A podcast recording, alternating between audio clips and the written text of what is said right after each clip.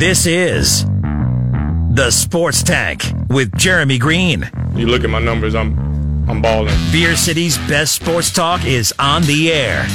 Get involved. Call 252 4348.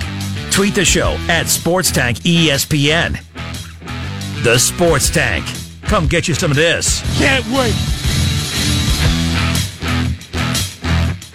It's ESPN Asheville. It's 92.9 FM, 880 AM, 1400. The Sports Tank with Jeremy Greene. Heard everywhere on the iHeart Radio app. Another hot one here in the mountains of Western North Carolina.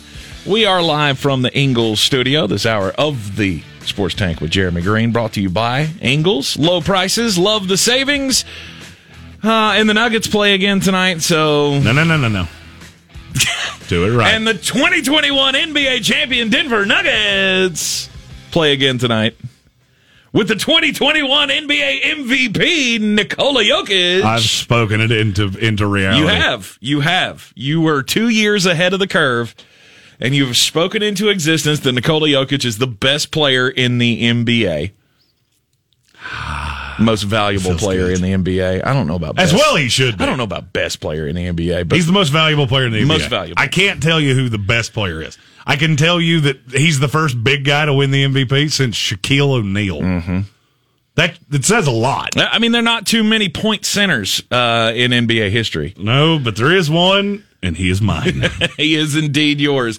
We will see if uh, they can even up their series with the Phoenix Suns tonight. It's the only game on the NBA schedule tonight. So, of course, Jeremy will be giving you his pick for that game coming up in Green on Green. You don't have to uh, guess too hard on which way he's going to lean on that one. Because he I loves neither, underdogs. I and can neither team's an underdog. confirm nor deny that. I will say Will Barton being upgraded to questionable makes me feel much better. Yes, as it should. They've been talking about he's he will come back at some point in this series. So he may play tonight, he may not play tonight. That's a, that's a much bigger deal than people will make it because the audible in that would be Austin Rivers starts instead of Campazzo. Right. Then Campazzo comes off the bench. Mm-hmm. And it just moves around all of the defensive. It, it's just, come on, Will Barton. But it helps greatly defensively for you guys. Absolutely. And the, I mean there's no doubt about it. He's one of the I don't know, would you say he's one of the best wing defenders in the NBA? he's in the top handful. Okay. He's not, I'm, he's obviously not the best. No. Matisse Thybulle's the best. No, I'm saying one of the best. He's, he's a good defender. Mm-hmm. And it certainly would not help to have another body. Hurt. It will help to have another body. It will I said it would not hurt to have another body. No, you said help. You said it will Oh, not help. Oops. It's that whole English language thing. We're still trying to break down the barriers for the West Virginia Ninja here. Hey, calm down. I did say this morning the reason that I took five years of a foreign language was I really wanted to learn another language, even though I haven't mastered That's right. the first one. That's right. It was a lot of fun this morning in the Sportsocracy on YouTube every weekday morning at nine ish, and uh, we we have finally figured out the dual stream, so you can get us on Facebook or YouTube now. Well, that worked today. Right, I'm, we did I'm fa- hoping it works again Right. tomorrow. First, we did the Facebook thing, then we did the YouTube thing, and now we figured out how to do both of them at the same time. well, the great thing is now that we've been doing this for almost a year, Yeah. uh, we have branched out our IT department to uh, me. Yeah. So it's it's just me, and I know these things reasonably well, but I don't always know why they work or why they don't work. When is that coming? The 26th of this month? Yes. June 26th. It'll be one year doing the web show. Yep. Wow. What a year. What a long, It has been an- arduous, tedious year it has been. It has been an aggressive year. Of course, we launched it right at the right at the return of sports before we could even come back to the studio here at Radio Ranch. Hmm. Man, it has been a long year. Anyway, yes, Jeremy's uh, boyfriend, Nikola Jokic, is the 2021 NBA MVP, and the Denver Nuggets have a chance to tie up the series one game apiece with the Phoenix Suns tonight. We shall see how that goes. We're just 12 games away from me and Nikola Jokic doing karate in the garage. No big deal. the uh, the world of the NBA. A couple of couple of news tidbits that we'll get to over the course of the program today. Nate Bjorkgren is now fired from the Indiana Pacers after just one year on the job. One very tumultuous, tedious, arduous year. Yeah, in other, in other news, grass is green, water's wet, and it's Wednesday. Yep. Uh, so we'll talk about the head coaching vacancies, some candidates as well for the jobs that are open now, as we have four open head coaching jobs in the NBA. Apparently, Kemba Walker might be getting moved. There's no might be, he will well. be. He's going okay. All right. All right. The big, the first big move of Brad Stevens' uh, president of basketball operations career is going to be moving Kemba Walker somewhere. Will they trade Kemba Walker for Damian Lillard? Is that- is- That's fair trade, right? Stop You that. Uh, and we'll talk some football. Uh, Deshaun Watson could be could be moving, and one player says he wants to be a Denver Bronco. he said Philadelphia Eagle wrong. You're still standing I'm, on that. I'm, yeah. I'm 100% there. Why not the Denver Broncos? Why would you make the deal for Teddy Bridgewater if you were going to do that? It makes no sense. I mean, I'm not saying he wouldn't be, it wouldn't be advantageous. I'm not saying that wouldn't be a really good team. I'm saying I need a little bit more credible of a source than Kareem Jackson when every source I have said Right. it's not Denver. That's a possibility, but apparently Denver, in terms of compensation, is way behind mm-hmm. other teams. Mm-hmm. I mean, I'm sure Desha- Deshaun is already a member of the Mile High Club, so you know. I just the the Denver thing doesn't. ma- I mean, it makes football sense to me. Mm-hmm. It doesn't make good PR sense. It doesn't make good personnel sense because you already have two quarterbacks. good good PR sense. Hmm. Well, I mean, getting a guy with hanging over his head what's hanging over his head, obviously it's not a good PR move. Well, that's not really what I, that's not what I meant. What I meant was that you've got Drew Lock that you invested draft capital in. You just traded for Teddy Bridgewater. Now you're going to trade for a third quarterback. That doesn't make any sense to me. That's not the measured kind of George Paton history that, that we've seen year in and year out with Minnesota. Doesn't But, make it- sense. but it's also one of those things. Maybe you didn't think you had a shot at Deshaun Watson, and now Everybody's known they different. had a shot at Deshaun Watson for an extended period of time. You're just waiting to see what happens, and we have to have a backup plan just in case. So Teddy Bridgewater's the backup plan. Trading draft capital for a guy you end up cutting is not a backup plan. Not for somebody like George Paton. That's very Okay. Jacksonville Jaguar Right. That's, that's something they would do. Right. Okay. I was going to say, by that logic, it didn't make sense the Chicago Bears drafting Justin Fields when they already had two quarterbacks. No, because they only have, uh, between those two, they have about a three quarters of a quarterback. If you add them together and make Yeah, them one amorphous quarterback. Yeah, but they're spending way more money on those quarterbacks than Denver I'm going to on one day convince you that the money does not matter. It just doesn't matter when it comes to somebody that could make you that good. It's not a money thing. If they were going to do that, they wouldn't have made the deal on Teddy Bridgewater. Okay. So if it's not a money, if the money doesn't matter for Chicago, why does the money matter for Denver if they know they It doesn't matter for either. It's not a money thing. Oh. I just said that. It's not a money thing for either one of them. It's never a money thing. Let me just, I mean, I'll make that as point blank clear as I can. It's never a money thing. When it comes to elite talent, it's not a money thing. Mm-hmm. Denver does not want the headache. I'm, and I'm not saying they haven't called because I have heard that they have called. Right. They're light years behind every behind the other contenders mm-hmm. in terms of compensation. That tells you everything you need to know. That they're would they do it? Sure. Mm-hmm. Everybody has a price for practically every player in the NFL. You get if you will trade me somebody for a cheap enough price. The, virtually every team has a price on on, on anybody. Well, that was the only point I had was that I mean if Denver if Denver's in the market, Teddy Bridge the fact that they just signed Teddy Bridgewater is not going to hold them back. The one that, uh, with in, in terms of Chicago, the one that didn't make any sense was Andy Dalton. Mm-hmm. That doesn't make any sense. It never made any sense. Yeah, especially if you thought there was a chance you were going to go after a quarterback. Well, see, the Fields round. thing has nothing to do with that, in my opinion. Fields is a young quarterback. That's the long term. If you're thinking long term, and this goes back to Aaron Rodgers, which we talked yesterday. If you're thinking long term, I don't care what your today is. That doesn't matter. Yeah. If you're looking at the future, you can do pretty much whatever you want to. You just have to be able to justify it. Mm-hmm. Jordan, poor Jordan Love. Well, they- He's trended three times in two days, and, and, and none of it has been for good reasons. Well, you knew it wasn't. I mean, we saw this coming.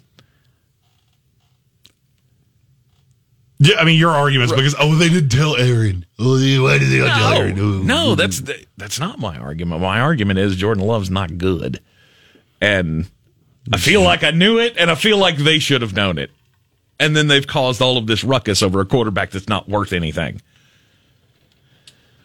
My argument on Jordan Love would be the exact opposite of what my argument was with the Atlanta Falcons. Okay, My argument with the Falcons of why you should have taken Justin Fields is because he's the best you're going to do for an extended period of time. Mm-hmm. Jordan Love's the same thing for Green Bay. That was the best they were going to do. They pick in the low twenties every year. What, mm-hmm. what do you think? A- a- An All Pro quarterback's just going to fall in their lap again? yeah, but I, I, I mean, okay, so take their pick this year. They had what the 20, 29. 29th pick, mm-hmm. 29th pick. If they'd have taken Kyle Trask, I'd have felt better felt better about that. You shouldn't have. Then That's, Jordan a, that's Love. actually, to be honest with you, that's an incredibly ridiculous take to me. Kyle Trask is so limited physically that I can tell you right now. I'm not saying he won't ever start in the league. Yeah. His ceiling is Andy Dalton. Absolute highest end he will ever be is Andy Dalton. okay, so what is the ceiling for Jordan? Jordan Love? Love's got an incredible arm. He's just crazy and accurate. Mm-hmm. There have been a lot of quarterbacks that weren't particularly accurate. You learn. Now, uh, with the benefit of hindsight, you know, the fact he looks terrible, he also didn't have a preseason last year. True. All of these things have worked against him, and nobody seems to want to say that. But what? But what's the ceiling? What? what is, On Jordan Love? Yeah, on Jordan Love. What's his ceiling? Jay Cutler, That's six of one, half a dozen of the other. you're out of your mind. Jay Cutler is a markedly more talented quarterback than Andy Dalton ever was.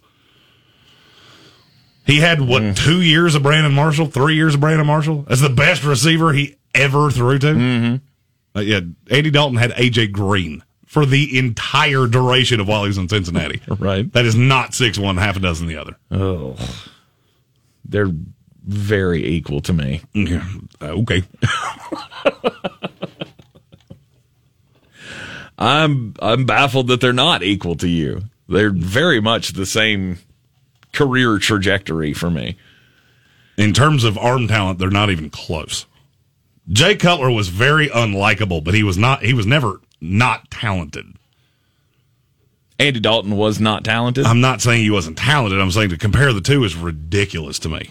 And that's and those are actually two really good comps to me of Andy of Kyle Trask and, and Okay. Jordan Love. Mm-hmm. okay.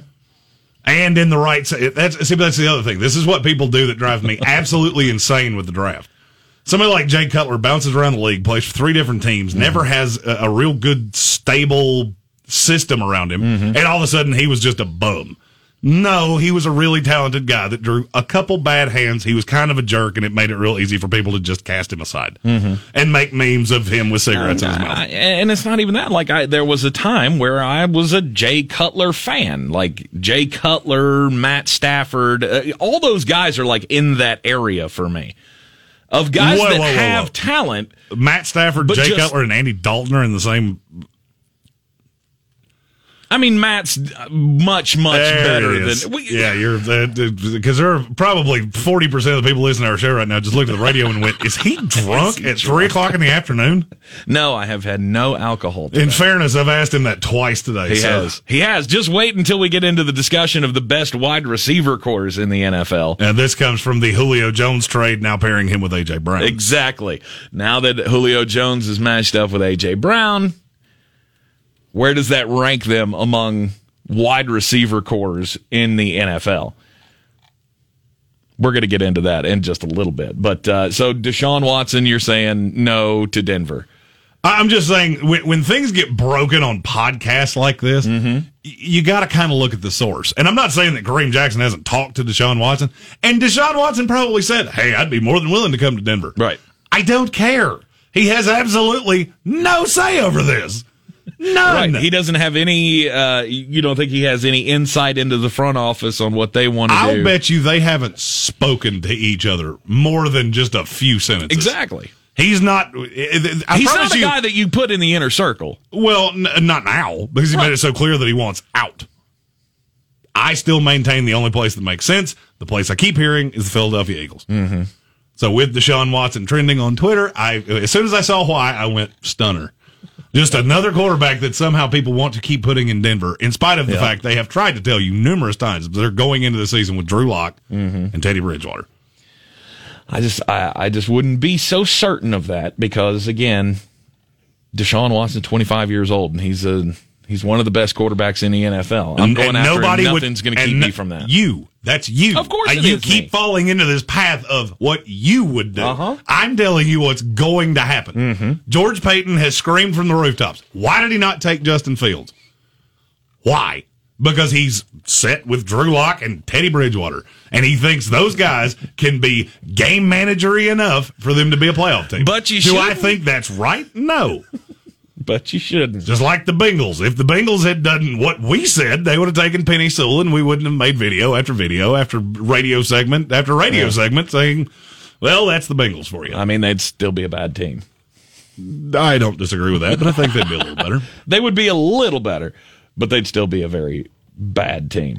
So anyway, Deshaun Watson's trending. What what was Jordan Love trending for? Uh, bad. Uh, he was a DMP. Oh, was bad. it just another bad performance at Yeah, he, was, camp? he was bad again. You know, that's a shocker. Jordan Love inaccurate again. Mm-hmm. He was trending because Dan Orlovsky came out and said, I, I don't remember exactly what the quote was, but it was something to the path of the inaccuracy issues are rearing their ugly head again. Oh yeah. I'm really looking forward to Friday uh, on the Sportsocracy. We're going to be doing the top 40 quarterbacks in the NFL. for the 2021 season. Mm. Is Jordan Love? Where's he going to be on that list? Uh, others not receiving votes. Not in the top 40. Nope. He's not in my top 40. He can be in yours. I mean, I'm pretty sure he's not gonna be. But the more and more I think about it, I mean, there's 32 teams in the league. Since we're doing top Is 40, are you going to do your one of best? Are you going to do your best Casey Kasem impersonation? Oh, I could try to do This that. one goes out to Mallory in Panama City. Billy's sorry and wants you to forgive him. Oh, that could be fun. Can you do that voice? Not really. I've never tried to do one, but I bet I could figure See, it out. the, the worst thing, I used to be able to do it much better than I can do it now. Yeah. The worst thing that ever happened to me was somebody told me that, that Casey Kasem was the guy that did the voice of Shaggy from Scooby Doo. Uh-huh. And so I've kind of combined them into one of Morphe's voice. And so I could get it real good like this. And then I want to go zoinks like a Scoob. every time. yeah. You fall into that trap. It's easy to do. Mm-hmm. I always used to like listening to Casey Kasem. And then I heard though that one outtake about uh, going into an up tempo up tempo number out of a uh, death dedication uh, outtake, and I can't not hear anything else I- from Casey Kasem. I think I've heard you have because I've played it for you before. It's quite funny, and you can find it anywhere. Just uh, go onto YouTube and type in Casey Kasem outtake because it's quite quite hilarious. So yeah, we're gonna do the top forty quarterbacks in the NFL coming up on Friday in the Sportsocracy. Be sure to like, share, and follow the Sportsocracy on all of the social medias. Subscribe to the YouTube channel. Share it out with your friends as well. Coming up after the break, we will begin the ba- the debate on the wide receiver corps in the NFL that are best going in to 2021. I believe real estate isn't about properties. It's about people. I am Clarissa Marshall with eXp Realty, serving all of Western North Carolina. Navigating the home buying and selling journey can feel overwhelming at times, and that's why having an agent who cares about you and your needs is key. I'm a native of Western North Carolina, and I close over a home a week. I'm an expert in the market, pricing my sellers correctly to net you the most money, and working as a skilled negotiator for my buyers. Please give me a call today at 828-774-6343 to set up a complimentary market analysis.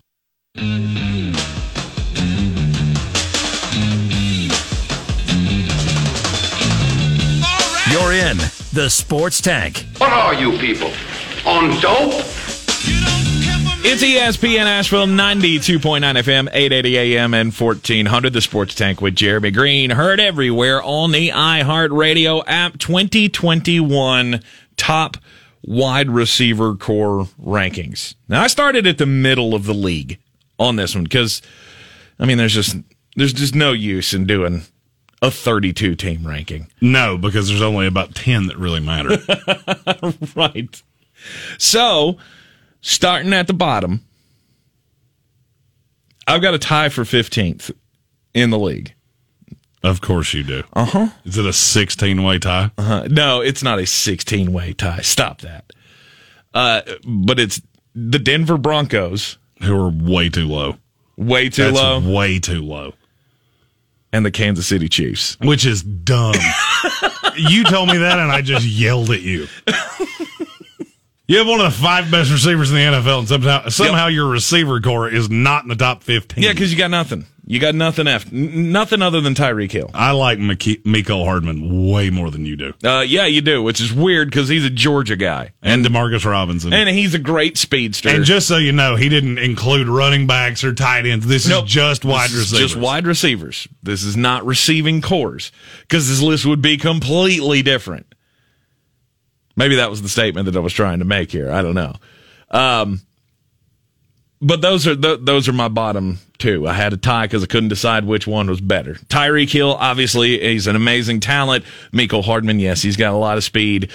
But and then you got Denver with Jerry Jeudy and what I feel like he could be, And Courtland Sutton. and Courtland Sutton, what I feel like he could be. By the way, that's a top seven in the NFL pairing, and you have them at sixteen or tied for fifteenth or whatever it Tied is, for fifteenth. which is insanity to me. It's a top seven pairing between Courtland Sutton and There's not a lot of one-two punches Jerry as Jeudy. good as those two. I mean, yeah, you got Adam Thielen, Justin Jefferson, Mm-hmm. Godwin, and Mike Evans. There's not a whole lot more. yeah. Who do you put at the bottom of this? Mine's list? an also receiving vote. I only did ten. Oh, okay. because the the fifteen doesn't make a whole lot of sense to me. All right. I've got a series of teams down there between the Ravens, Washington football team, Miami Dolphins, uh, the Jacksonville Jaguars are down there. My Jets are down there Mm-hmm. in that. Buh. You're not in the top 10, but you're still pretty good. Yeah. Just a, a big amorphous blob down there of all of those teams. Okay. Well, my amorphous blob also includes the New York Giants, the Cincinnati Which is Bengals. so dumb. How in the world do you have that? That's the one thing they have. Is wide receivers. It's the last For need that they needed. posterity's sake, the Giants are my four. What? They're my four. Kenny Golladay, Sterling Shepard, Darius Slayton. Uh, they're all twos at worst on virtually every team in the NFL. Well, I mean, Kenny Golladay's a one. I, I meant twos at worst Oh, on okay. virtually every team in the NFL. Okay. Uh, the Cincinnati Bengals, the Pittsburgh Steelers, the Los Angeles Chargers. That's that's outside my top ten. Which just makes me angry because you have like four teams in my top 10 that are in that category, which means you have some that are way too high, I do. I do. Number ten is the Arizona Cardinals. which is it's ridiculous. You got Why? DeAndre Hopkins Yeah. with AJ Green, who I still think very highly of. If Mm-hmm. if if he's ever, I think one year in Arizona you will see not prime AJ Green, but he's going to be very difficult to cover. Mm-hmm. Agreed. Especially as the two. Agreed. And then you've got Christian Kirk and Rondale Moore, who I think very highly of. I have them at eight. I think they were at eight. Eight on your list. Yeah. Yeah. We're only, we're not too far off on the on the Arizona Cardinals. My ten is the Carolina Panthers. See, Carolina Panthers aren't even on my list because I just don't know. I Their three is Terrace Marshall. Mm-hmm. I'm fine with that. you got DJ Moore. DJ Robbie Moore, Anderson. is there a more disrespected receiver in this league than DJ Moore? And I'll be honest with you, this is a guy that I made fun of Carolina for drafting because I thought he was a second or third round guy. Yeah, I don't know. Back to back thousand yard seasons, and he had Teddy Bridgewater throwing to him. Right. Oh, he's going to be so good with Sam Darnold. Him and Robbie Anderson is going to be so good. You're so excited. Now it's it, I, it's not that I I don't like the weapons. I just don't I just don't have them in the top half of the league in their wide receiver room. I, I, without even asking who you have at one, I know what this is building to. You don't know. I You don't know what this is building to. I think I and anybody that have listened to this show for more than 10 seconds know what this is building to. Number nine on the list, I got the Miami Dolphins. I like the Dolphins' weapons. I like Will Fuller, as long as he can stay healthy. I like DeVante Parker. I think Jaylen Waddle is going to be amazing. And th- that's all you need. You believe way too much in a bunch of hurt guys. You have a bunch of hurt guys and uh, a rookie. A rookie that I just so around. happen to like a lot. You you got to come around on him eventually. DeVante Parker over the last two years has been really solid. Will Fuller had finally a year where he lived up to expectations last year in Houston, of all places. Now the steroids might have helped with that, or whatever he got popped for the substance violation. I like the Miami Dolphins weapons. I didn't even literally the Dolphins didn't even come up. They were in that. I mean, they were on the very backside of of what I was talking about earlier. really. I think they may have the worst weapons in their own division. Oh wait, New England's in that division. No, Yeah. they don't. Never mind. No, they don't. I lied. It's not even close, actually. Mm, no, it's really not. Um, who's your nine? the Pittsburgh Steelers, and I wish they were higher. I, I just I like Pittsburgh's weapons a, a lot. Mm-hmm. Diontae Johnson, Juju Smith-Schuster, and Chase Claypool. That is going to be very hard to stop. to me, it's a bunch of twos, though. Juju Smith Schuster to me is Is not a top one. thirty. He's not a top thirty receiver in the NFL. Is that what you're getting ready to tell me? Mm-hmm. The way you evaluate some of these guys just blows my mind. His good is really good. Now, can he can he look like a one being thrown to by Mason Rudolph? Yeah. No, but nobody can because he's terrible. You're not wrong. I just don't understand the. I, I don't understand the the the hate on Juju. Last year didn't go exactly his way. I get it. Mm-hmm. I could make the argument Chase Claypool's actually the one in that uh, in that receiver room because I can tell you I can't name thirty receivers that are better than him in the NFL. That's kind of why I didn't put him in the top 10. They have two of my top thirty that almost invariably is going to get Just you in the get top you ten. the top 10. All right. All right. All right. We'll continue with the list in just a moment. The Sports Tank. just a bit outside. All right, here's the 411, folks. All right, I, I'm going to do an update. I'm going to do a baseball update here on the story that I brought you a couple of weeks ago. Remember when uh, UNC Ash or former UNC Asheville baseball player Mike Shildt, who's now the manager of the St. Louis Cardinals, went on his little tear about his guy being checked out for foreign substances on the mound. And he said, now's not the time for this. And by the way, Major League Baseball, if you're going to start doing this, you better start cracking down on everybody around the league who's doing it.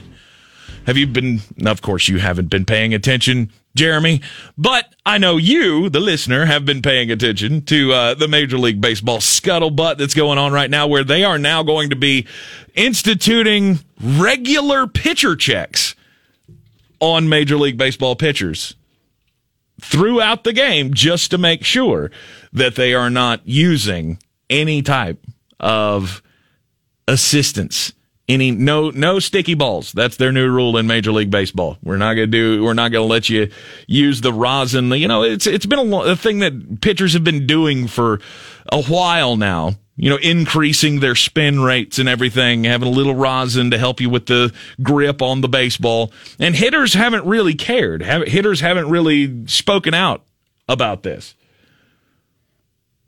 But now Major League Baseball is going to crack down on it, all because Mike Shildt got his feelings hurt.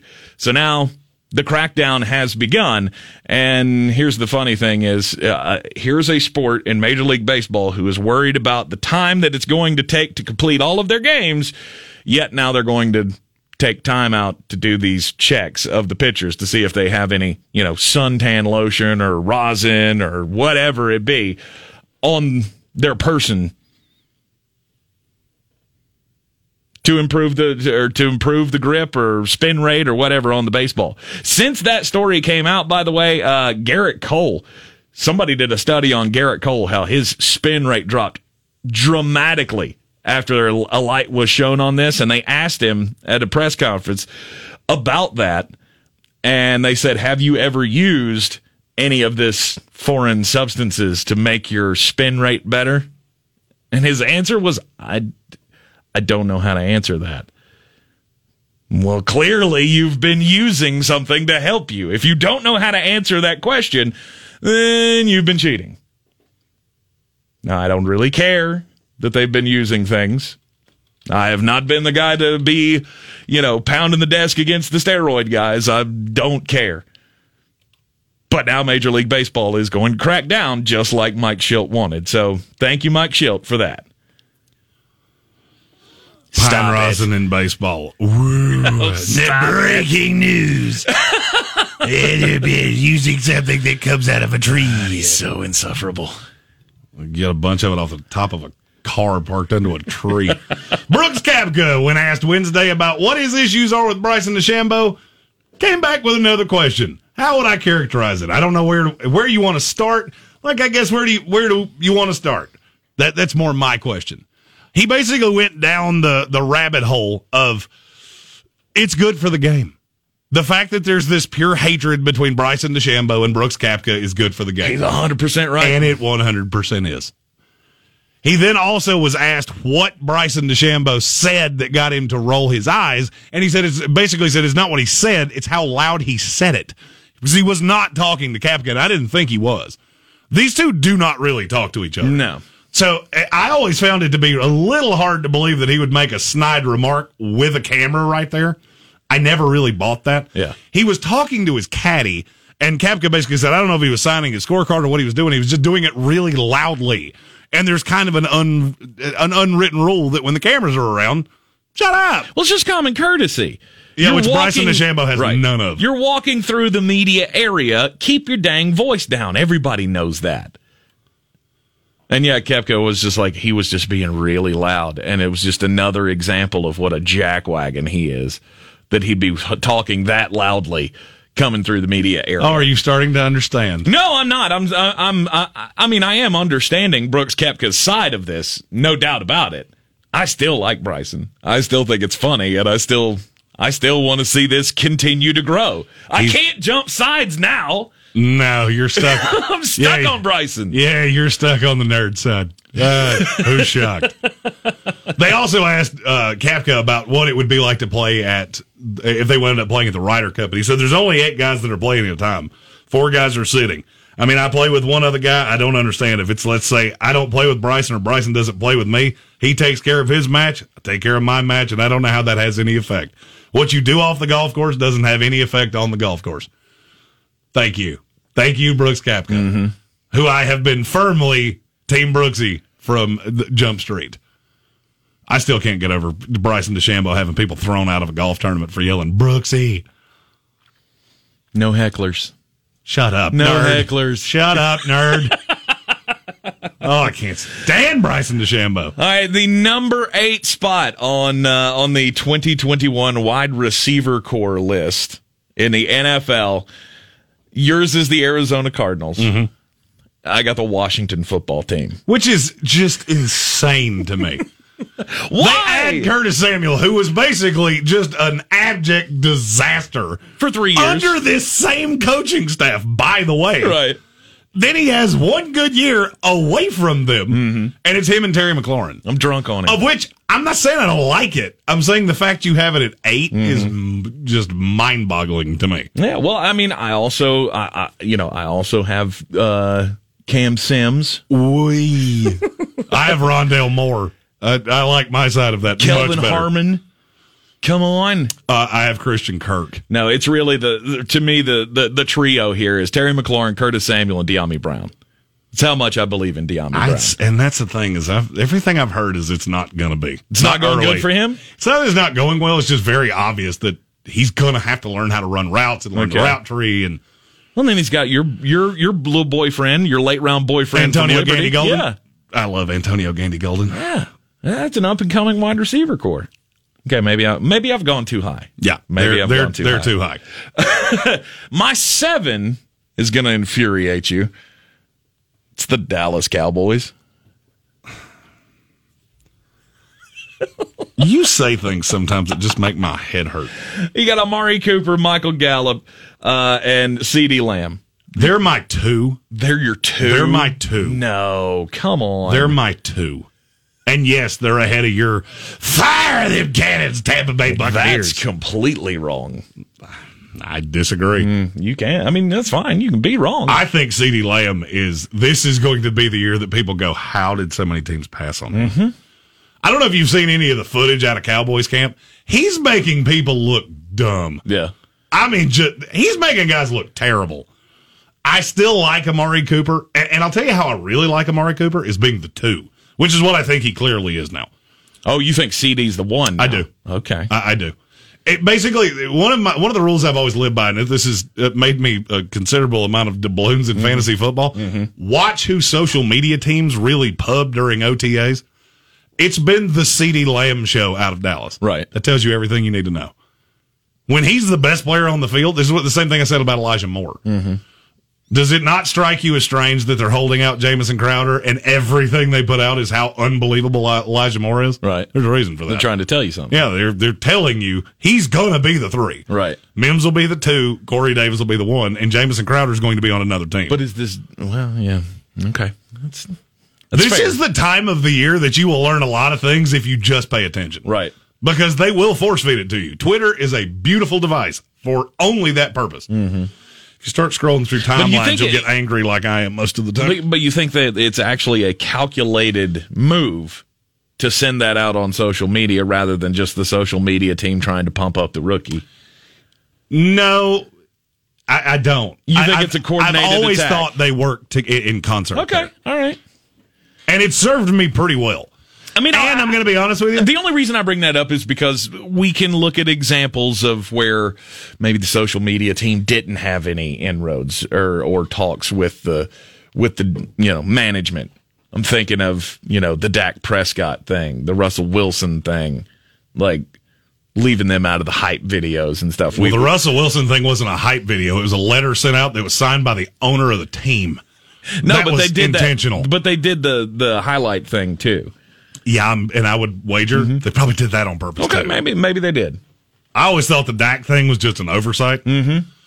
The Russell Wilson thing, there's there's probably something to that. If we're There being really honest. I mean, a letter got signed by the owner that didn't have his name in. And you're not so wrong. You're not wrong. I really struggle to believe that they just that he just came across his desk and they went, "Hey, we're going to put this out everywhere." Cool. I mean, just sign that. Mm-hmm. I don't really buy that. All right, who's your seven? Uh, I, I, I, it's going to shock you as much as it shocks me. Okay. the Cincinnati Bengals. The problem I have with the Cincinnati Bengals is I don't think they have a one. Ja'Marr Chase.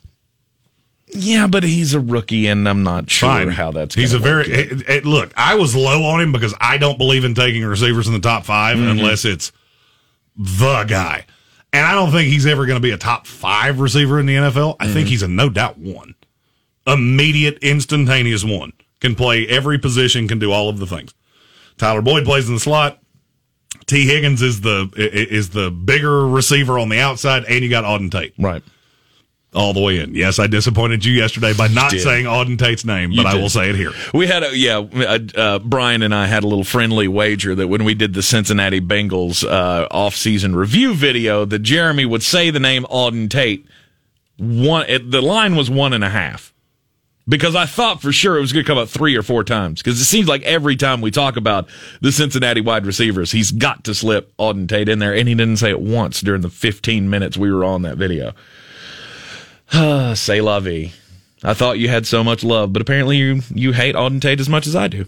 Uh, No, the- I like Auden Tate. my six 2021 wide receiver core in the NFL, the Los Angeles Rams. I got Cooper Kupp, I got Robert Woods, and I am a believer in Van Jefferson. If if if I had gone to eleven, they probably would have been my 11 Mm-hmm. It's not that I don't like it. Yeah, you've got Van Jefferson, you got DeSean Jackson. Uh, see, that's the team I look at and go. I don't know that you have like a superstar, and I think every team in this list has a star. I really like Robert Woods. I really like Cooper Kupp. Mm-hmm. And yes, I think they're both ones, but I think they're lower end one. And you forget they have DeSean Jackson. Uh, no, I don't care. fourth and uh, fourth active receiver in receiving yards, and I still cannot believe that's a thing. Yep. Fourth most receiving yards of any active wide receiver. He's been around a long time and he's had some amazing seasons. I mean, he even had a what? He he had like a 13 1400 yard season for the Tampa Bay Buccaneers at one point. I think he did. I think he was he was up there. I may be wrong about that. You're 100 percent wrong. Am I? He didn't have 1,300 yards in two years combined. Did for he Tampa, not? And I knew you were wrong. No, come on. 668, 774. Yeah, he I was he terrible. way better with us Yeah, he that. was bad in Tampa, and his catch rate was abysmal. Wait, maybe I'm thinking of Vincent Jackson. Uh, no, that Now that that's possible. That, that yeah, DeSean right. Jackson's only had 5,000 yard seasons in his career. Yeah. One 1,300 yarder, and basically the rest of them were just a stone throw away from a thousand. But he was always a guy that if he was healthy and he was on the field, you knew he was going to make an impact in the game some way because he was so freakishly fast. Yeah, he's played one 16 game season in his career. Mm-hmm. Which would be a little less a little less shocking if he hadn't played for 12 years. But the Rams wide receiver core to me is uh, is is really good, and that's why I kind of give you know I, I'm not completely dismissing it when people say Matthew Stafford may be the MVP this year. Yeah, I'm going to stick with my bet that I uh, attempted to make with you this morning. Uh, if you tell me I can have Derek Carr or Matthew Stafford total yards thrown or, or total Oh, passing yards this we are doing that. I'm all in on Derek Carr Yeah, I'm all in because I think this is going to be way more Cam Akers than people think it will be. Th- There's this myth that the Rams just constantly throw the ball 55 times a game. That's not true. It's not true. It's not even kind of true. Mm-hmm. They're middle of the NFL in passing attempts. It's a myth. And Yeah, the Raiders are going to be think behind part of that reason lot. was because of Jared Goff. no. Okay, You do remember they went to a Super Bowl, right? I do. Like that, it wasn't always this narrative that Jared Goff is the worst quarterback in the NFL. No, and he but he threw a lot that year. Not as much as you Didn't think. Really? He's never thrown. I think it was 624 passes, the most he's ever thrown in a season. Mm-hmm. I mean that's a lot. Not that many. It ain't that much. Hmm. All right, who's your six? Uh, mine's the Broncos. Wow, That's where the Broncos fall in for me. wow. I love Courtland Sutton and I love Jerry Jeudy. Mm-hmm. And I don't dislike Tim Patrick, who I think's a really good three. And they've still got KJ Hamler. Yeah, That's pretty deep. So, yeah, it's not a bad wide receiver core. Number five. Now we're into the top five. Let's There are a lot of teams on this list that I just really don't like. should we let's hold the top five for the top of the hour. Well, we can do it after the break. It's We're going to do green on green. There's not that much there. It's only five teams. All right, we'll take a quick break. We will we will squeeze in the top five here of the 2021 wide receiver core right after this. Pernicious, adjective, having a harmful effect, especially in a gradual or subtle way. Now, Wicked Weed's flagship IPA, winner of a silver medal at the U.S. Open Beer Championships, isn't harmful unless you're a competing IPA. Brewed in the mountains of western North Carolina, Pernicious IPA will destroy your expectations for all others in its class. Pernicious IPA inspires you to enjoy fresh and often. Order up at wickedweedbrewing.com. Wicked Weed Brewing, the official craft beer of Furman Athletics. Drink different, drink responsibly. Coffee store closes only. Get them the money. Then when you get the money, you get the power. That watch costs more than your car. Then when you get the power, then you get the woman. 2 0 and 1 with only my third push of the year last night. Thank you, Utah Jazz. Only one game in the NBA tonight. And it's my 2021 NBA champion, Denver Nuggets. They are a five and a half point dog tonight. Dumb. And that is dumb to me. I absolutely do not understand what it is that Vegas is seeing. I will tell you this for game one, 90% of the money in Vegas was on Phoenix. Tonight, it's down to 60. Mm-hmm. And that tells me, and the side is at 65. So that means there's a lot of smart money on Denver. I'm also on Denver. I'm going to take Denver plus the five and a half. I'm almost confident enough to say I'll take them in the money line. There is a possibility they lose this game and still win this series. I explained that in the Sportsocracy this morning. What I like better than anything in this game tonight is over 223 and a half. I think this is going to be a fireworks show. A lot of points. Give me the Nuggets plus five and a half over 223 and a half. Go and do likewise, gents. The money's out there. You pick it up, it's yours. You don't, I got no sympathy for you. And since there's only one game in the NBA tonight, this will be an easy one. Your Monkey Knife Fight play of the night. Go to monkeyknifefight.com today. Set yourself up an account and don't forget to use our promo code TANK, T A N K, at monkeyknifefight.com when you create your account and make your initial investment. Monkeyknifefight.com will match it up to $50 and they'll also give you a $5 free play, which you can use on the 2021 NBA MVP, Nikola Jokic. I'm playing the more or less 3.6x multiplier in the Nuggets and Phoenix Suns game. This has increased since this morning. I gave it on the Sportsocracy. If you got it then, you got a little better odds, but I'm going over 30 and a half uh, for Nikola Jokic. I'm going over 28 and a half for Devin Booker. Oh, they both went up a point. They both went up a point. This happens every day.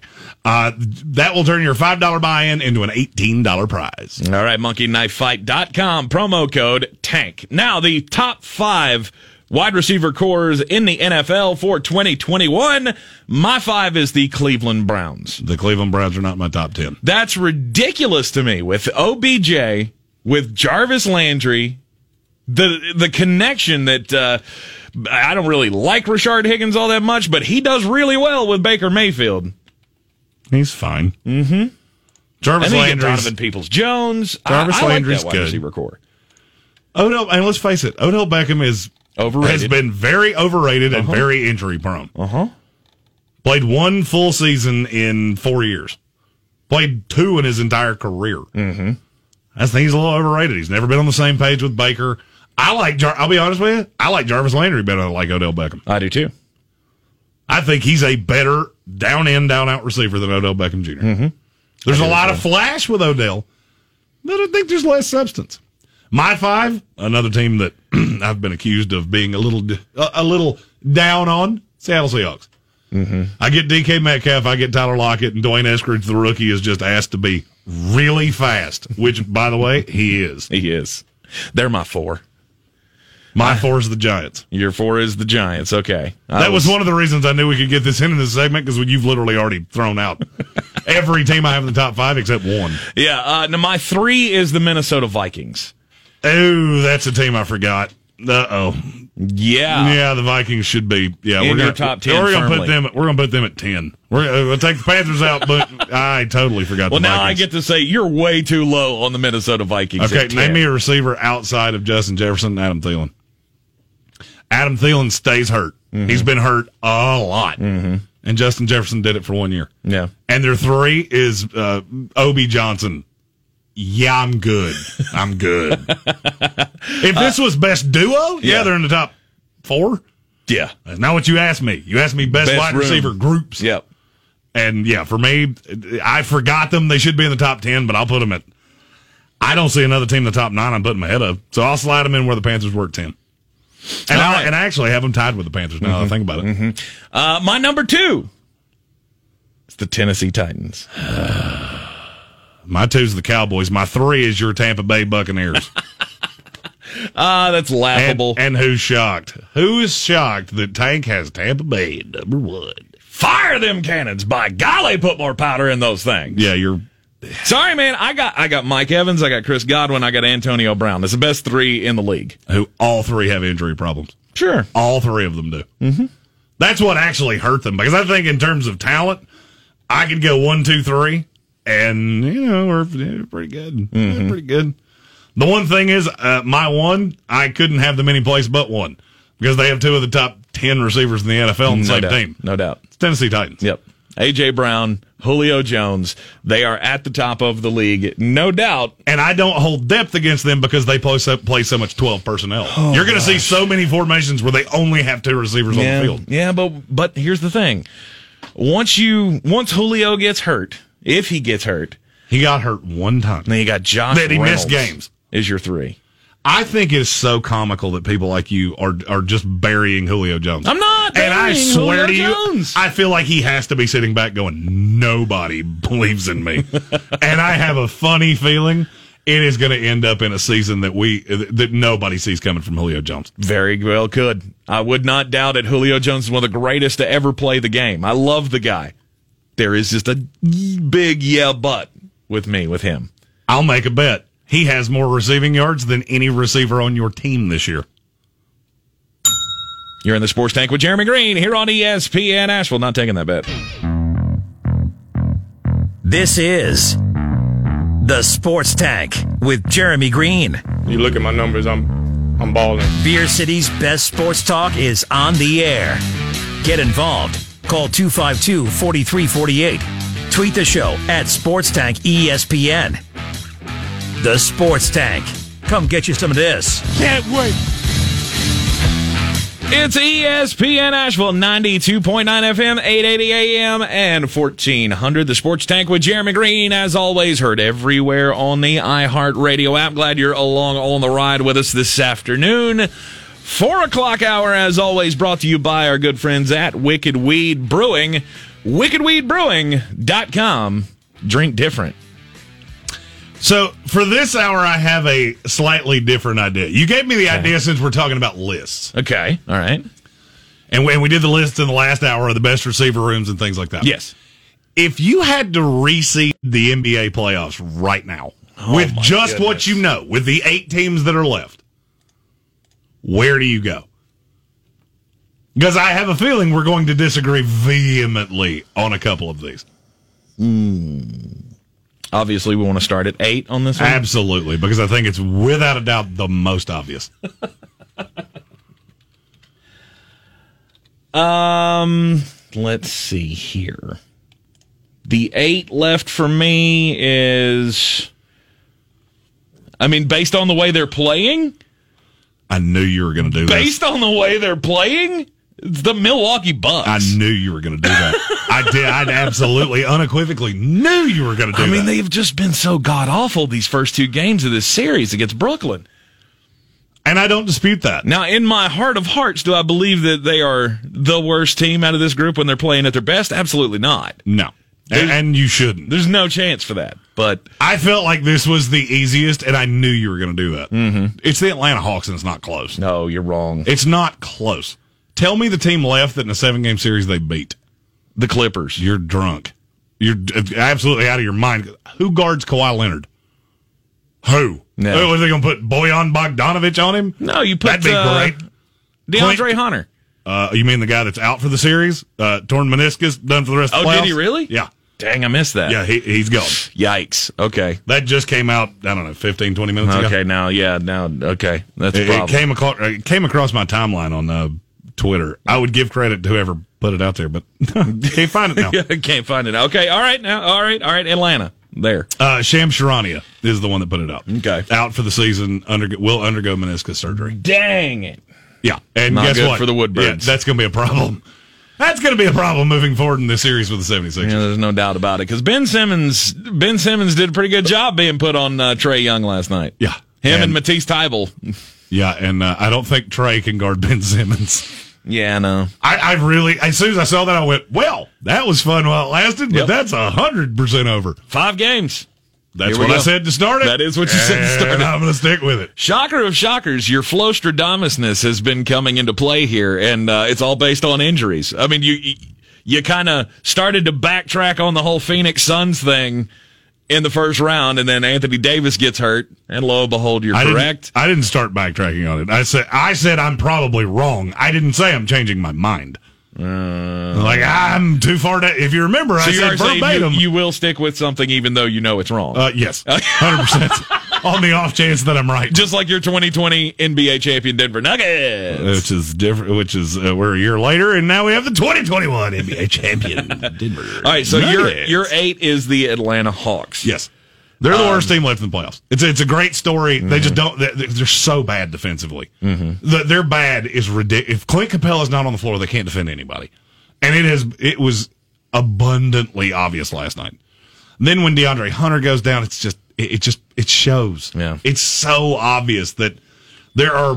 There are limitations to this team. They're the team that just uh, of the eight that are left, they're the one that doesn't line up to me. Mm-hmm. You have yes, you have a star. You've got some good role players. You don't have the Robin to the Batman. If your Robin is is John Collins, you're in trouble mm-hmm. because he is an absolute liability defensively.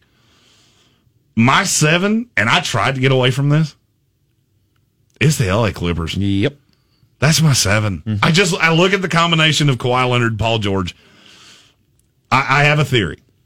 I've said this on the Sportsocracy. I'm sure at some point I've said it here.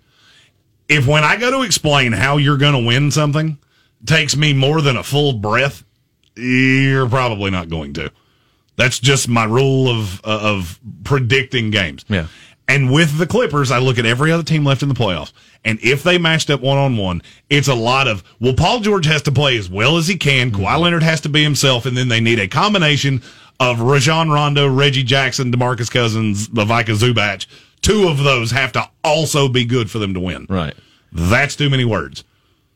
So to me, there's the, there's seven. And those are the two that to me just don't, I'm not saying they don't belong. They're not two of the eight best teams in the NBA. Yeah, okay. I'll make uh, the Clippers my six. So, who's your six? So you so you're going I'm going Bucks eight, Hawks Hawks seven. seven. Clippers And six. Clippers six. But the Bucks would be my six. Okay. I'm going to say the same thing I said yesterday. bad. There's not an All Star in the NBA that looks worse when worse when playing All Stars than Khris Middleton does, Mm-hmm. and he has been bad. Here's the one thing I'll say, and I'm not trying to cling on to a wrong take. Are you telling me you'd be stunned if the Bucks came out and won Game Three No. in Milwaukee? Couple days of rest, couple days to, you know, James Harden's not playing in Game Three. Are you telling me you'd be surprised? I wouldn't be super surprised, but they're going to have to be real aggressive. And it's something that they haven't been in the first two games of this series. They've just looked out of sorts to me. And Kevin Gar- uh, Kevin Garnett, Kevin Durant looks like he can get everything he wants. He's just he's playing at another level. Well, I'm just I'm just going to ask you a, a question, hypothetical. Yeah, hypothetical. They play tomorrow. It's in Milwaukee. Milwaukee's been awful. Brooklyn has boat raced them twice. Yes. What's the line?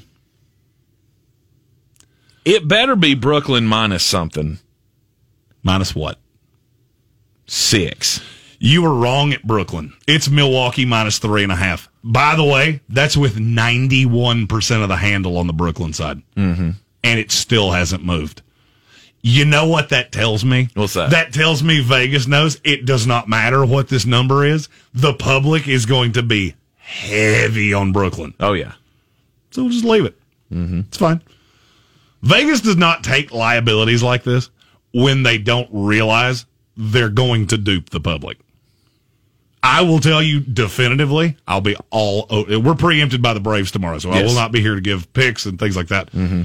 Uh, we we will do a a we'll do a pick segment in the Sportsocracy tomorrow morning live on YouTube. Find Yes. us at the Sportsocracy on all the social medias. Uh, so I'll put picks out tomorrow there, but I'm going to go ahead and tell you I'm going to be on Milwaukee minus three and a half.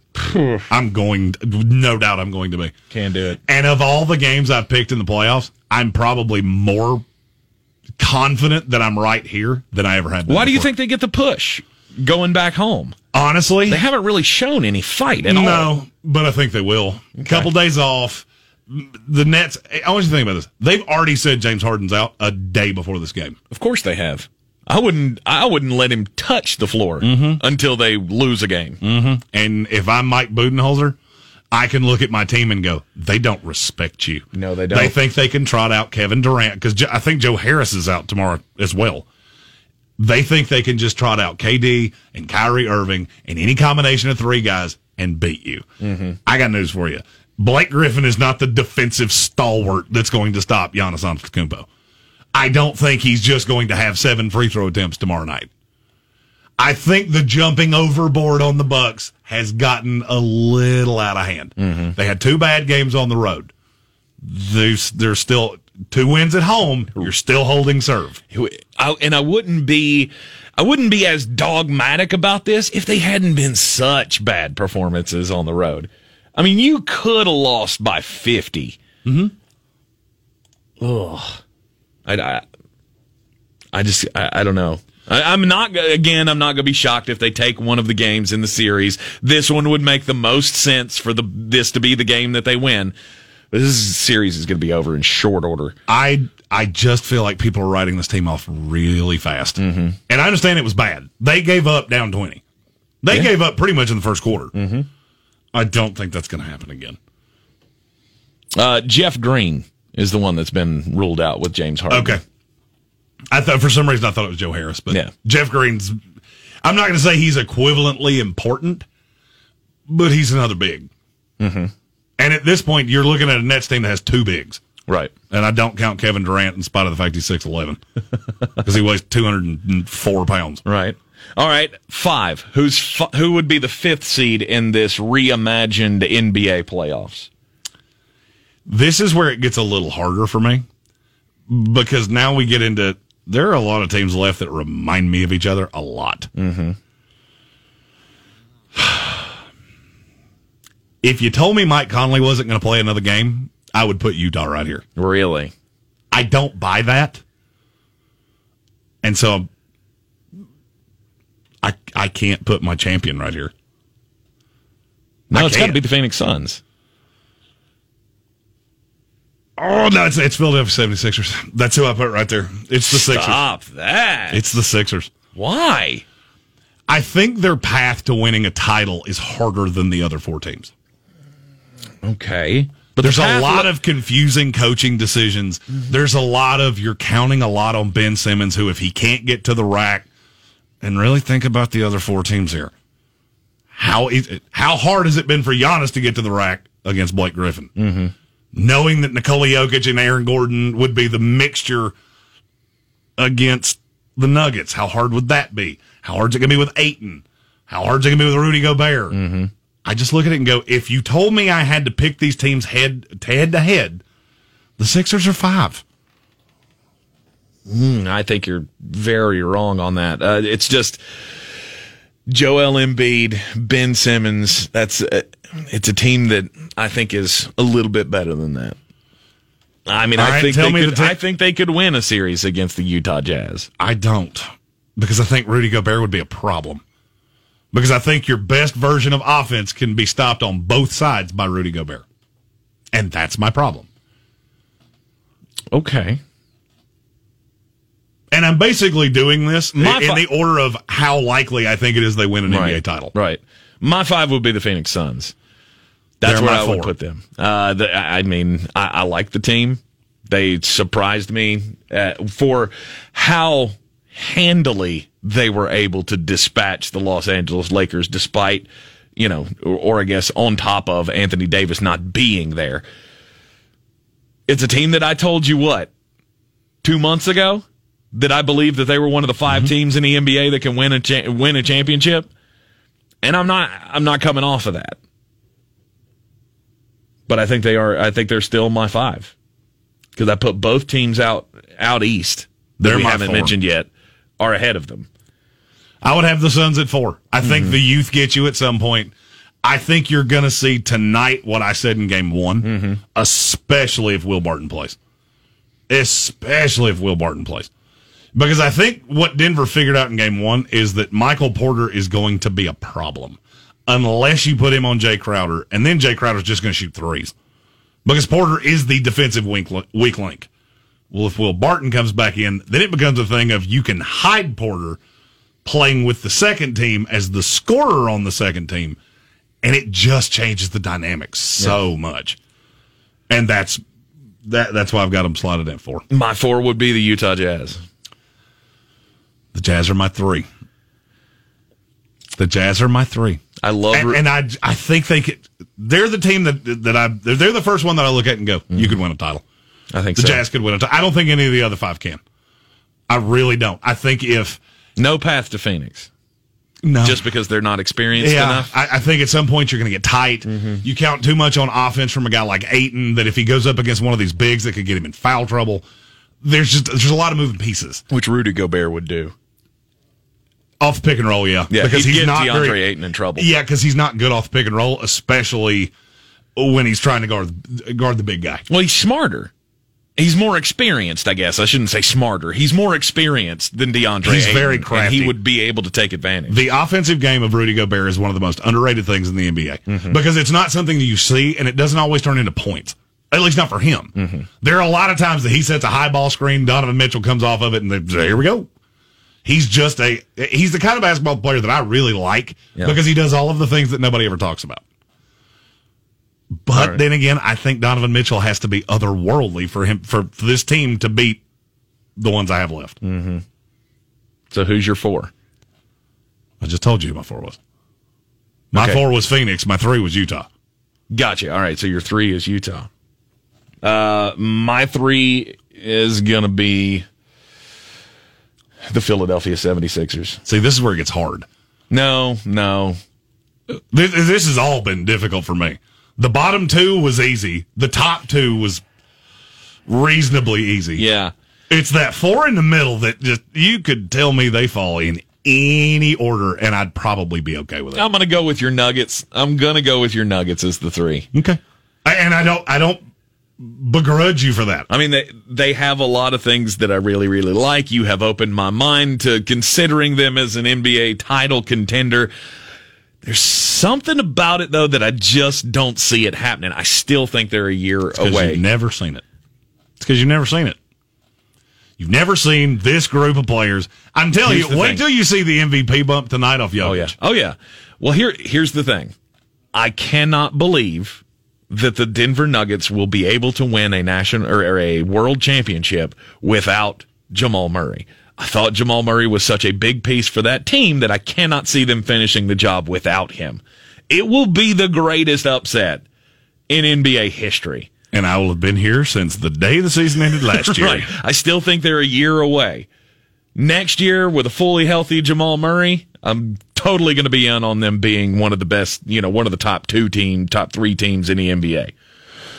I just don't, I, I don't think it, I just don't think they're better. I So- don't think they're better than the two teams out east. So does that mean your two's Utah?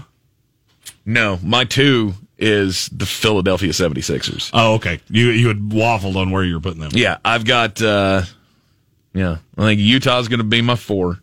I'll put Denver as the three, and then that leaves the two teams out east to be my one and two. you see this so differently than I do. Uh huh. You know, it's it's been a cute story. It really has. but I have to be honest with myself and put the Brooklyn Nets at two.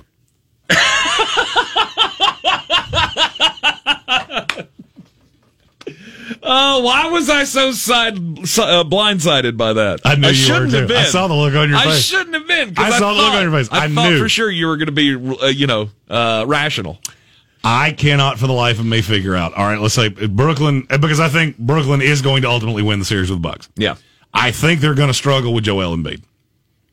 I do. They they've struggled every time they played with Embiid. I think they will struggle with him again. If they get by Philadelphia, Nikola Jokic is uh, the the the the boss version of Joel Embiid, and I don't think they can stop him. Oh, come I on. just don't. Who? All right, who oh, come him? on. We're going to put Blake Griffin on him. He's going to shut him down. Yeah, how'd that go? How would that go? yeah. Blake Griffin out at 25 feet. How do you think that I it, but? I think they can neutralize And everybody else on that team. I don't. I don't think they're this good defensive team that everybody's being duped into. Mm-hmm. The Bucks have sat around and settled for jump shots. What I think is going to change tomorrow is you're going to see Mike Budenholzer with two days of of planning and, and watching the tape, and and he's just going to say, "Boys, we got nothing to lose. Mm-hmm. Everybody in the world thinks we're going to lose. We have to attack the basket." And I think when teams figure out how easy it can actually be to do that, they're going to get these guys in foul trouble, and you're going to see just how mortal the Nets are. yeah. It's it's not a good defensive team. I've watched the tape backwards and forwards trying to figure it out.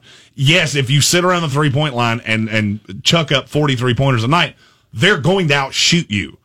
You have to take the attack to them. I yeah, I have waffled back and forth all season long on whether or not the Brooklyn Nets can actually win a title with the big three. They're going to have to do it to prove it to me. They're in the number one for me right now. And and they will be for ninety nine percent of other They people. look so great against Milwaukee, and it just does not matter. You know, we were talking before the series started. Your big, your big comeback to me about Brooklyn was that Milwaukee can score with them, which they haven't proved yet in the first two games, but they still time to turn it around. But that they were a they were a really good defensive team as well, so they would be able to put those guys in check. They lost James Harden 42 seconds into the into this series, and they have boat raced them for two straight games. Almost beat them by 50 the other night.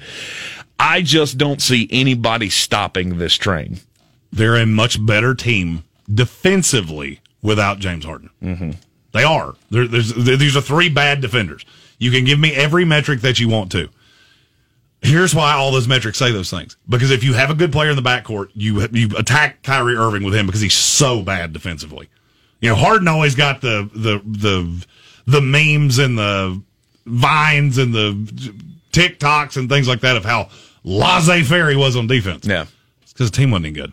And it's because the D'Antoni system does not really, you don't really see guys chase. Well, now Harden's actually the better of the two defenders. Mm-hmm. But with all three of them on the floor, it's ugly. And I think, I still think it's going to catch up to him. I could 100% be wrong. And it didn't look ugly against Boston, although that's Oh, well, Boston. Yeah, that's a Boston team that I'm pretty sure everybody in the building was like, can we just be done with it? Yeah, you're not wrong. So that's that's where I, I look. I've come this far with my Nuggets. I am not jumping ship now. So the number one seed in the reimagined 2021 uh, NBA playoffs would be The 2021 NBA champion Denver Nuggets. Oh, they got the MVP, and tonight is uh, game two of that series with the Phoenix Suns. I'm Tank Spencer. He's Jeremy Greene.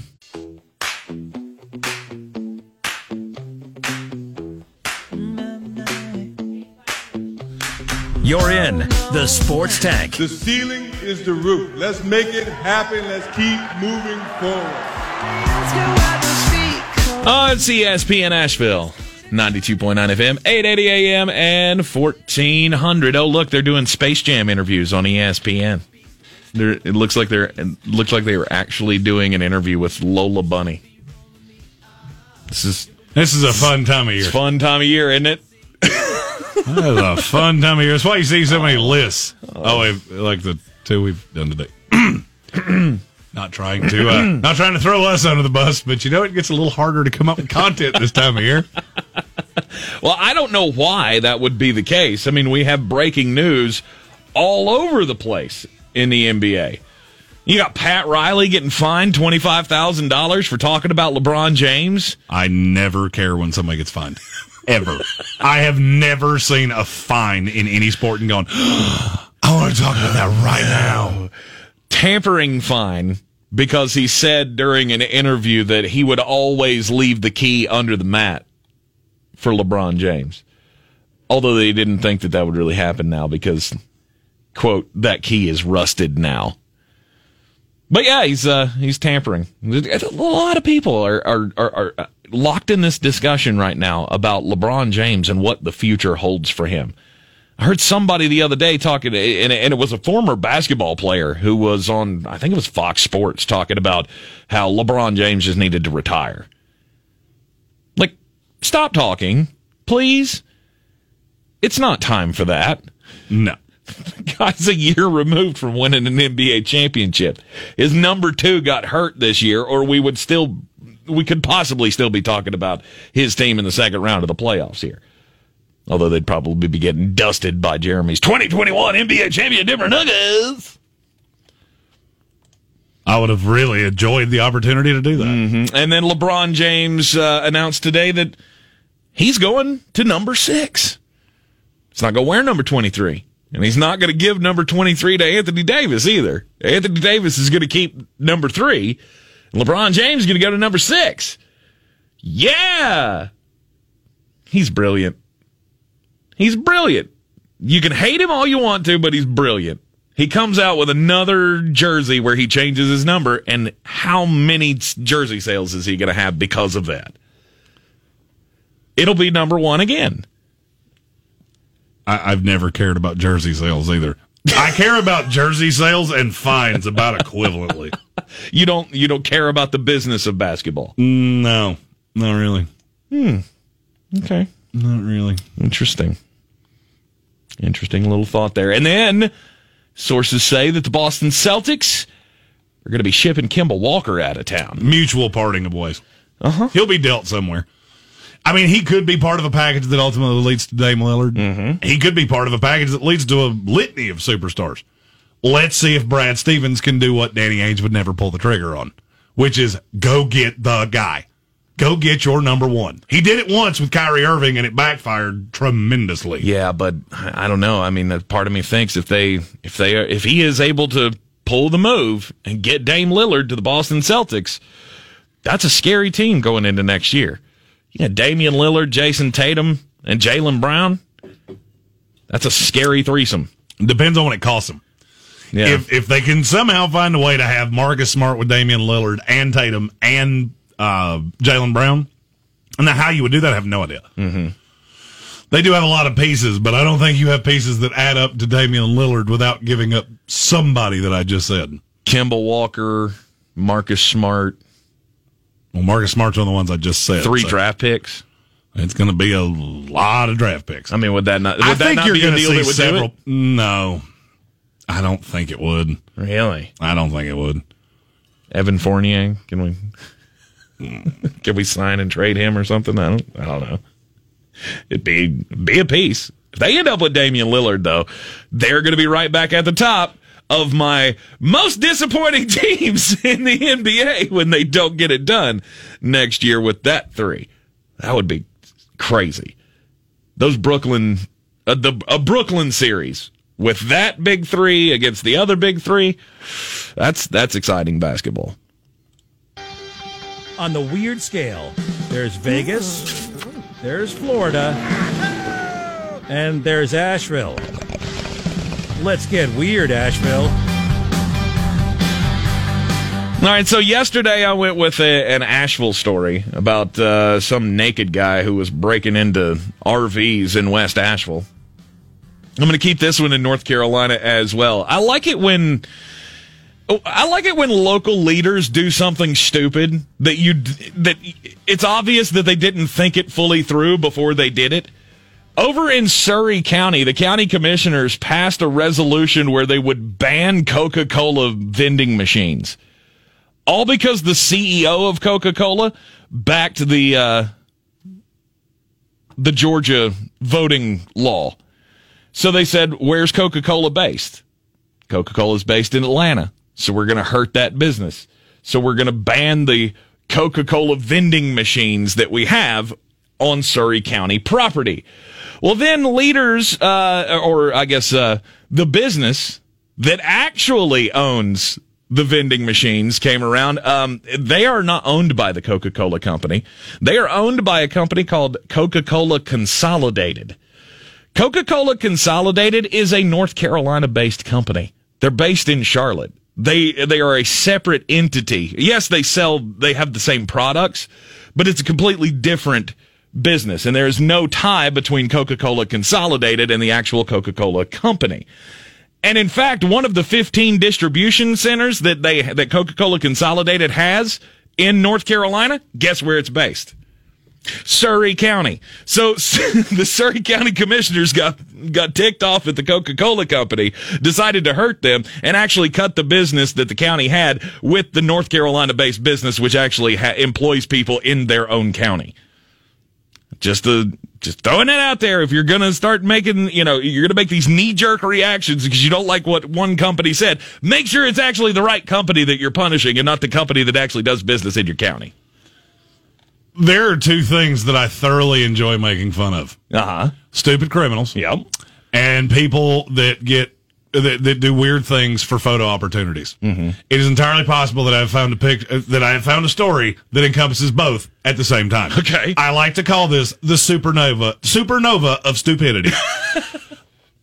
a vehicle was found outside a Santa Rosa, California winery on Tuesday, and the police could not figure out whose car it was. It was just stranded outside of a winery. So they take their flashlights and they start walking around. And then they find a man inside an industrial fan in the winery. And he claims he's been stuck there for two days. Mm-hmm. The man indicated, he, this is a statement from the police department that said the man indicated he liked to take pictures of the engines of old farm equipment, which, first of all, might possibly be the worst explanation for what I'm getting ready to tell you that I've ever heard. After a thorough investigation, which revealed the farm equipment wasn't antique, and the man had far more methamphetamine than camera equipment, the motivation to climb into the fan shaft remains a total mystery. At least he knew his uh, antique engines. So apparently, what happened is this man trespassed onto the winery, and then they don't really know what happened.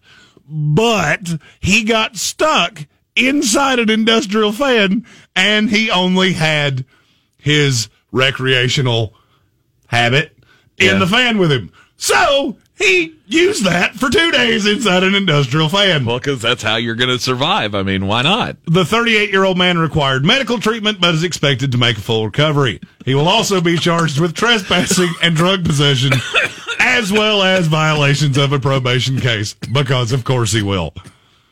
Who's shocked? Oh gosh. I feel like I've said this every day this week on on uh, on the, in this segment.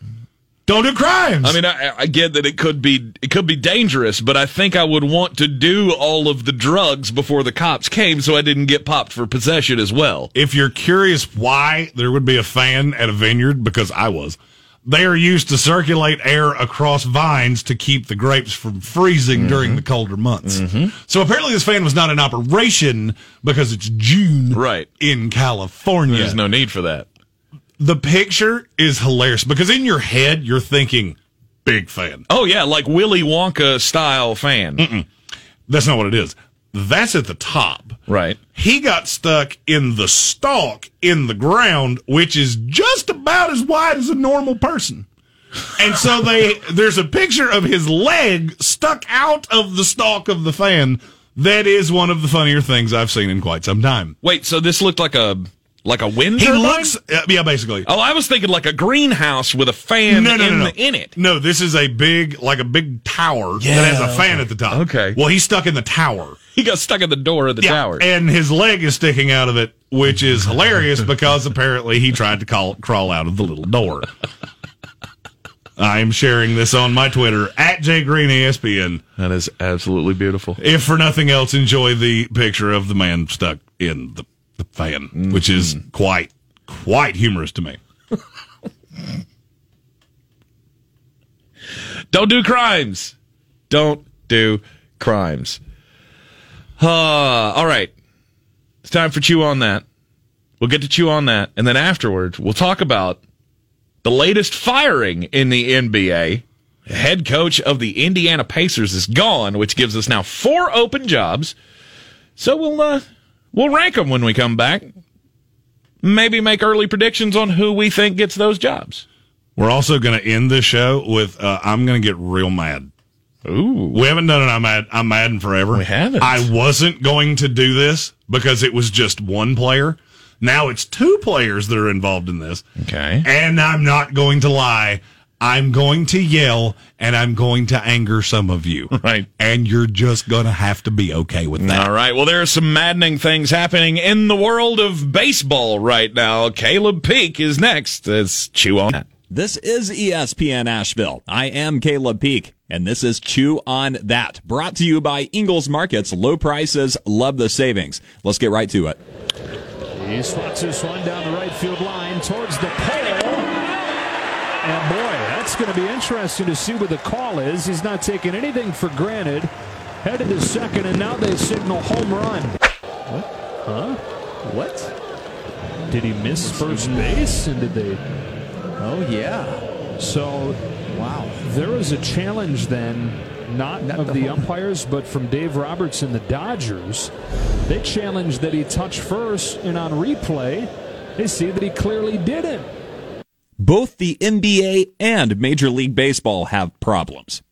I don't mean with activist athletes, prima donnas, or out of control personalities, although both of these organizations are battling their fair share of these kinds of demons. What I'm talking about here is getting back to basics and starting the scan there. If the NBA and MLB both do that, they'll see that one of them has a benign issue that's actually drawing more eyes to its brand than it's turning away. The other is a malignant growth that, while it's just now beginning to surface, has been percolating under the skin for quite some time, and it's going to cause lasting damage without quick treatment. From the 60s all the way up through the early 2000s, scoring in the NBA was an art form. Jerry West and Pistol Pete Maravich kept the ball in a string as they handled their way to a pair of scoring titles. Hakeem Olajuwon and the Dream Shake. It's still the stuff of legend 40 years after the fact. How about the man who's probably next in line to replace West as the NBA logo? Kobe Bryant. Kobe made the game beautiful again in a way that hadn't happened since Julius Erving kissed the rim. But the NBA is different now. While a sharp rolling offense is critical to have in the college game, the NBA has largely gone to schoolyard style basketball with all the talent laden rosters we're seeing. That was the case for the Brooklyn Nets over the course of their first two games of a second round matchup with the Milwaukee Bucks. When Kyrie, KD, and Harden are all on the floor together, it's essentially a dare from Steve Nash and the Brooklyn bench to try and stop them. The most offense you might see from the big three is an occasional pick and pop, but for the most part, it's step back and let it fly. And you know what? That's fun. Does it reflect a hundred years of basketball history and theory? No. But it's electrifying to watch. I think the perfect example of this is the logo Lillard phenomenon that's already cemented its legacy out in Portland. Damian Lillard's 37 footer to eliminate Oklahoma City in the 2019 playoffs is, for a lot of players, something they'll spend their entire careers waiting for. For a lot of players, putting up a shot from that range is a Hail Mary last ditch effort to pull off a miracle.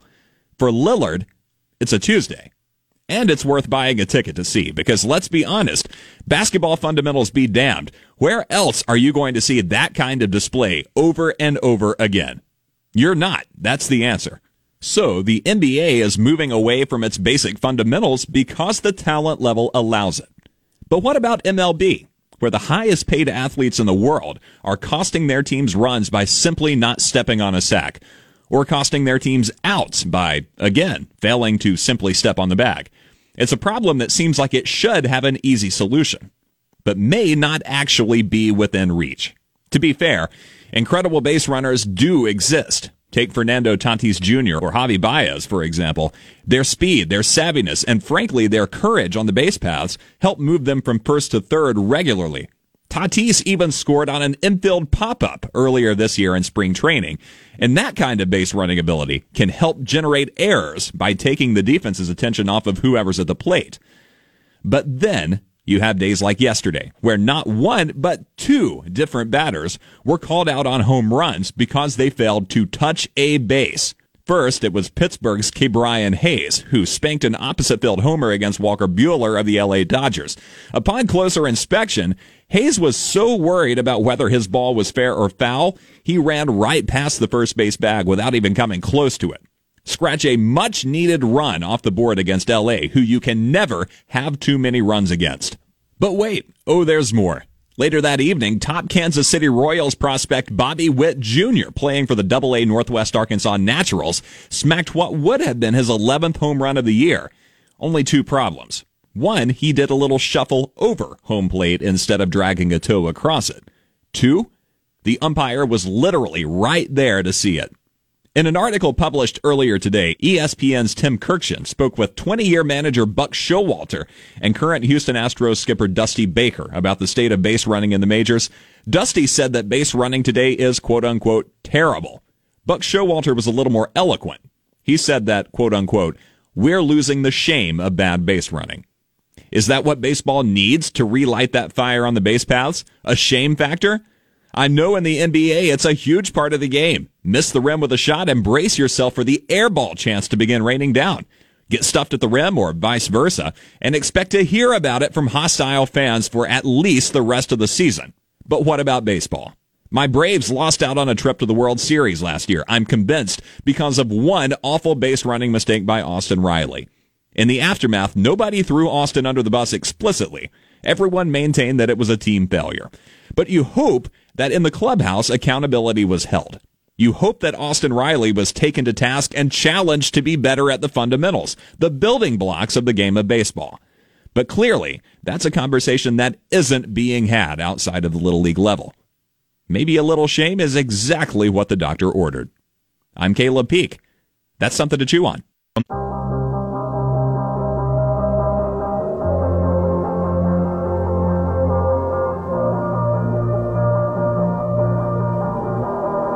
Everybody. This is good old JR Jim Ross, WWE Hall of Famer. Boy, these boys are smart. You talk about goofier than a pet coon. Let me tell you something. You're listening to the Sports Tank. This show is a legitimate slobber knocker. In the Ingles Studio, 92.9 FM, 880 AM, and 1400. I'm Tank Spencer. He's Jeremy Greene, and the big news out of the NBA today was that the Indiana Pacers have fired Nate Bjorkgren after just one very tumultuous season. And he, I mean, he never connected with the players. There were there were talks all season long, or reports all season long about strained relationships within that program, and that the players just didn't like Nate Bjorkgren and I guess his abrasive style of coaching. So this really doesn't come as a surprise. I mean, this was a team that uh, you know, Domantas Sabonis was an All Star this year, so that was a that was a growth moment for the Indiana Pacers. Um, I mean, they lost T.J. Warren early in the season. Miles Turner was out for a long time. Uh, you know, there we talked about this earlier today. I mean, they're overpaying Malcolm Brogdon big time.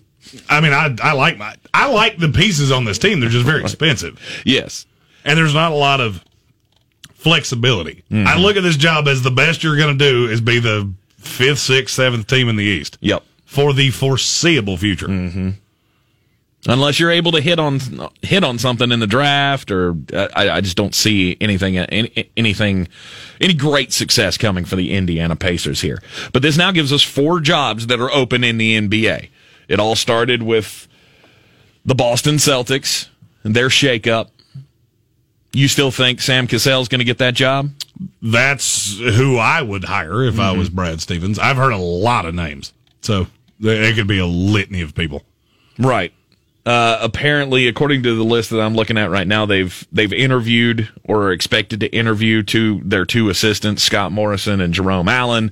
The rest of that group goes Chauncey Billups, Sam Cassell, Mike D'Antoni, Jason Kidd, Lloyd Pierce, and Ime Udoka. I like a few of those names, but it, it, it for me, it's either Sam Cassell or mm-hmm. Chauncey Billups. Mm-hmm. They have ties to the team. They have ties, all kinds of things. It makes all the sense in the world. And Sam Cassell should have been a head coach in this league a long time ago. Mm-hmm. Chauncey Billups is a very hot name. I think he's either going to end up with the Blazers job yep. if David Vanterpool doesn't want it, or or doesn't whatever reason he doesn't end up with end up with it. That's who I think gets it. Yeah. But Chauncey Billups would be the two. To me, the Celtics job is number one. That's the best job available right now. I agree. The Blazers are two. Two. Blazers are two. I got the Pacers three, and the Magic is four. The Magic has a lot of young talent. They do. I would also like Chauncey Billups with that job, if I was to be really honest. Mm-hmm. The Pacers, I'm going to say this as, as often and as loudly as I can. If you don't hire Mark Jackson, you did it wrong. exactly. Just straight up, if you don't hire Mark Jackson, you did it wrong. Thank you. You jumped on it before I could. Mark Jackson makes the most sense.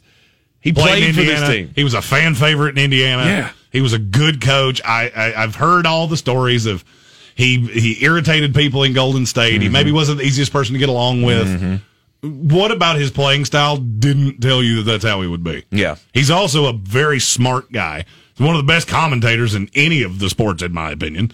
Uh, and I think he can relate to today's player. I think he would be the perfect choice for the Indiana Pacers. I do as well. Um, I, and so that leads me to say, I think the prediction here is that the Indiana Pacers will end up with Terry Stotts as their new head coach uh, because Mark Jackson makes possible. too much sense.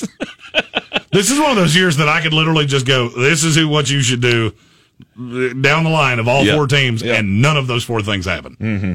It would be Mark Jackson in Indiana, Sam Cassell with the Celtics, David Vanterpool with the Blazers, uh, and I'm going to go Chauncey Billups with the Magic. Chauncey Billups with the Magic. That's the, the four that would make the most sense. Okay. Um, Which means most likely none of those things are going to happen. uh, I think uh, I think Jason Kidd's going to end up with the Washington job because I, I don't know. Something tells me Scott Brooks may not make There it. is no shot they fire Scott. You Brooks. think? None. Think so? Okay. The fact he made the playoffs with that mm-hmm. team, I- in all honesty, they should give him a medal because that team was not good. It was not good. Mm-hmm. Don't even try to tell me that it was. All right. I mean, I, of course, it was not good, but That should have been one of the three worst Beal. teams in the East. You got Russell, Russell Westbrook and Bradley Beal, And then yeah, I, I get it. nothing. I understand. And Thomas Bryant, who would have been your third, got hurt, and somehow you got better. right. Yeah, Scott Brooks is in no danger. I also want to know where Mike Budenholzer is going to wind up. Uh, in Milwaukee, right where he think, is right you don't now. think they're going to fire him? No. they're not. Okay, all right. All Especially not when they come back to beat the Nets in six. not going to happen. I will plant my flag on that one. I Yeah, I would know. bet my house on that. Yeah, I don't really believe that happens either, but man, I really hope it does. Right, Mark Jackson to the Indiana Pacers, though. That's where I wanted to end this uh, end this little conversation here because I think that makes all the sense in the world. Dirty turkey shark back flat. I'm as mad as hell, and I'm not gonna take this anymore. Shark back flat. Morton Let the hate flow through you. We absolutely make it a habit to never talk political things on the show, and there's a reason. But we've had two players in the NBA or in the NFL, excuse me, trend today, and I cannot not say this. I was going to let it go with Montez Sweat. Now it's gotten Sam Darnold, new quarterback of the Carolina Panthers. Basically, what they both said was, "I'm still evaluating my option on the vaccine. I will take it if eh, you know whatever. I got to do my own research on myself." And blue check marks and Twitter trolls and people that have absolutely nothing to do with these two people have done nothing but put in their two cents to the point that they have both trended. Let me give a little PSA as somebody that has a platform. I, because apparently this needs to be said uh, louder, and I'm louder than about anybody that will come through your radio. Bingo. Unlike the mask, this vaccine's not going to protect you. It protects the person that gets it, which means if they choose to not get it, they will deal with the repercussions just like Jon Rahm did this past Sunday mm-hmm. at the memorial. Mm-hmm. That's how this works. So you can get on Twitter and use your 160 characters to be as mad as you want to. It doesn't matter. If you want to do it, do it. It's your personal choice to choose what you want to do. The fact that I have seen player and athlete and media member and anybody that has any kind of notoriety trend because of what they decide to do is the most asinine thing I that I have seen in a, in a long time. And that's saying a lot considering that I have the way the last 16 months of life have gone. Just leave people alone. Mm-hmm. If they want to get it, get it. If you want to get it, get it. I, None of it matters. Have you noticed that very few people have asked you or I if we got it? You know why? Because we work in a box by ourselves. I had to do that. It's been stewing in me for two hours, and I had to let it go. And I'm sure somebody's mad. Might be Brian Haynes that we work with on the Sportsocracy. Probably. It's everybody's choice to do whatever they want to. Mm-hmm. Stop going on Twitter and condemning people because they don't agree with you. It's the most infuriating thing in the world, and it drives me a level of cuckoo that I didn't think was possible. way to way to bring that Brian Haynes Yeah, reference I in had here. to imitate him for that. I love one. that. I actually just yelled myself hoarse, so You're I'm not- glad we're off tomorrow and there's only 20 seconds left in the show. Absolutely. We got the Atlanta Braves and the Philadelphia Phillies. Second game of that series coming up tonight right here on ESPN. Asheville, they will be on tomorrow afternoon, so we will not have the afternoon show, but we'll be back with you here on ESPN Asheville on Friday. We will be, however, uh, up and at 'em tomorrow morning on YouTube. Check out the Sportsocracy today. Subscribe to the channel, youtube.com slash the Sportsocracy.